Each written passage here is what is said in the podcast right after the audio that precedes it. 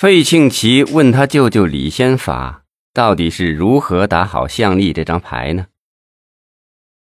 李先法说道：“我们必须尽快拿到那两千三百多亩地的使用权，让庞统一出面给省国土资源厅打个招呼。明年一开春，我们首先把南郊的一千七百多亩搞房地产开发，争取建成印度省最大的生态住宅区。剩下的土地，按照我们的计划，再建一个大型高尔夫球场。”和南郊的娱乐国际城，费庆奇是连连的点头。啊，这我也想过，只是没有老舅您想的那么高啊。李先法沉思了一会儿，又说：“接下来我们就借助向力的公司在新加坡或泰国上市。光靠国内上市能搞多少钱呢？我们现在要有两手准备，而且两手都要硬。所以。”我们要好好的让庞统一高兴高兴。我这次让向丽安排带他一起到美国玩一玩，然后顺便再签订几笔生意。费庆奇兴奋地说：“还是老舅高明啊！现在南疆有人造谣说您没水平，还说您不爱学习，其实您是理论基础比谁都扎实啊！”李先法摆了摆手：“人锋芒毕露有什么好处啊？有时我真希望。”我在南疆人民的心目中是个公认的傻瓜呢。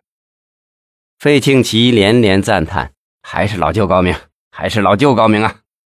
李先法低声地说：“我们下手必须要快要准，要不然暴风雨真的来了，我们的日子就不好过了。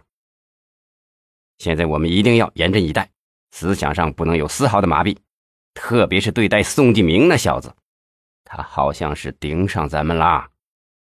费庆奇又是目露凶光，要不让米特朗临走时把他灭了？李先法摆摆手，他微闭着眼，轻声地说：“我说过，对宋继明不能这样，而且我们现在不能再杀人了，还是那个办法，用敲山震虎的办法。”费庆奇点点头。李先法目光紧盯着他，又问：“这一次你不再会弄出什么乱子来吧？”“您放心吧，老舅。不过上次那十万美金的事没把宋金明弄倒。后来我让人打听了，他的妻子朱雪莲上次上交交委的只是十万人民币。这个女人可真够狡猾的，钱她吞了，还想落个廉洁的好名声。我看不能就这么便宜了她。”李先法冷笑道：“哼，这个女人好厉害呀！”他这样只能是掩耳盗铃，这事儿嘛，下一步张定国他们会去查的，但那十万美金的事全都被这个女人揽了过去，对宋继明仍然是不伤毫发呀。费庆奇沉着脸，那怎么才能搞到姓宋的呢？我不是说过，敲山震虎，敲山震虎，只有这样他才能放手那些大案。现在倒好，他是全身心的投入进来了。他这么和省厅的人里外配合，时间一久，肯定会把目光全聚集到我们身上的。啊，舅舅，其实还有一个人也是全身心的投入对付咱们，我看这个人也不能留下。李先法吃惊的问：“谁呀？这个人是谁？”哼，一个小侦查员，听说深得宋继明的器重，他还给他提了副局级侦查员，成了党委委员。这个人的提升还破了南疆公安系统用人的先河呢。李先法忙说：“这些我们不用管。他现在做了些什么？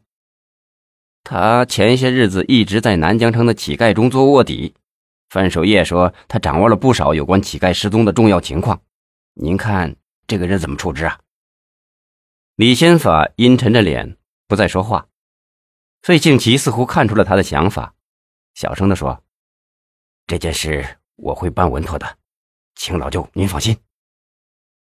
过了许久，李先法抬起头，却扯开了话题：“哎，你舅妈是越来越不像话了，一天到晚的烧香拜佛，她现在太迷信了，做什么事都迷信。上个月还跑到五台山找人算命，这事儿你知道吗？”“啊，这事儿我知道，我派人陪她去的，但不知道是要去算命。”哼。现在迷上什么省城的三姑庙了，把那里的尼姑敬之为神，还不停的拱手送钱。哼！啊，老舅，他去三姑庙的事儿我就不知道了，这也不能全怪他呀。女人孤独了就这样，您陪她时间太少，她有事没事总得找个寄托吧。以后我和杨红多抽时间陪陪她。李先法点点头，想了想，又说：“高小岗已经签字了，但我想，只是签字并不能保证没有问题。上次金志忠告诉我说，商贸城的许多地方都存在着消防隐患。”你派人好好的查查，别到时候在这个地方出了乱子。费庆奇掏出烟递过来，给李先法点上火，自己也叼了一根。他笑呵呵地说：“啊，这事你就放心吧，老舅。商贸城全是钢筋混凝土结构，能出什么乱子呀？”李先法却还在唠叨：“可那里面全是衣物和小商品，而且你们在工程中偷工减料，消防上存在安全隐患。”要是真出了乱子，可不是你我能担当得起的。费庆急忙说：“好，好，好，我明天就让人好好查一查，保证不出任何乱子。”李先法突然问：“说起商贸城的事倒让我想起一个人来。那个孙金平如何了？他是不是比以前听话了？”费庆奇呵呵一笑：“那当然，还是老舅您有手腕。这小子明显老实多了。他什么时候过过这样的生活呀？”我看彻底是被黄露露给俘虏了。哼！李先法脸一沉，哼，我看未必。你知道他心里的想法？我看你是太大意了。你呀，凡事都要想复杂些、细致些。费庆奇会意的一笑：“啊，我知道了，老舅，我也给他来个敲山震虎。”李先法脸一绷，哼，对这个老孙头可是不能伤一点皮肉的。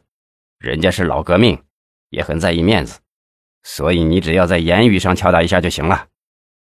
费庆奇心领神会的笑了笑，知道了，老舅，这一次我一定要让老孙头彻底的听咱们的话。李先法摆摆手，你赶紧给我准备一下，庞统一明天回省里，等上面批准了，我就和向丽一起陪他去美国考察。你好好的筹办一下，多兑换一些美金。费庆奇连声说好，又问。这次安排谁陪你去啊？露露还是菲菲啊？李先法不耐烦的说道：“嘿，算了算了算了，谁都不要安排。女人是天生的祸水，我劝你以后要少沾她们。现在是非常时期，不要在这个上面惹是生非了。”费庆奇点点头。这时桌上的手机响了，费庆奇接通，是潘天进打来的。什么事？快说。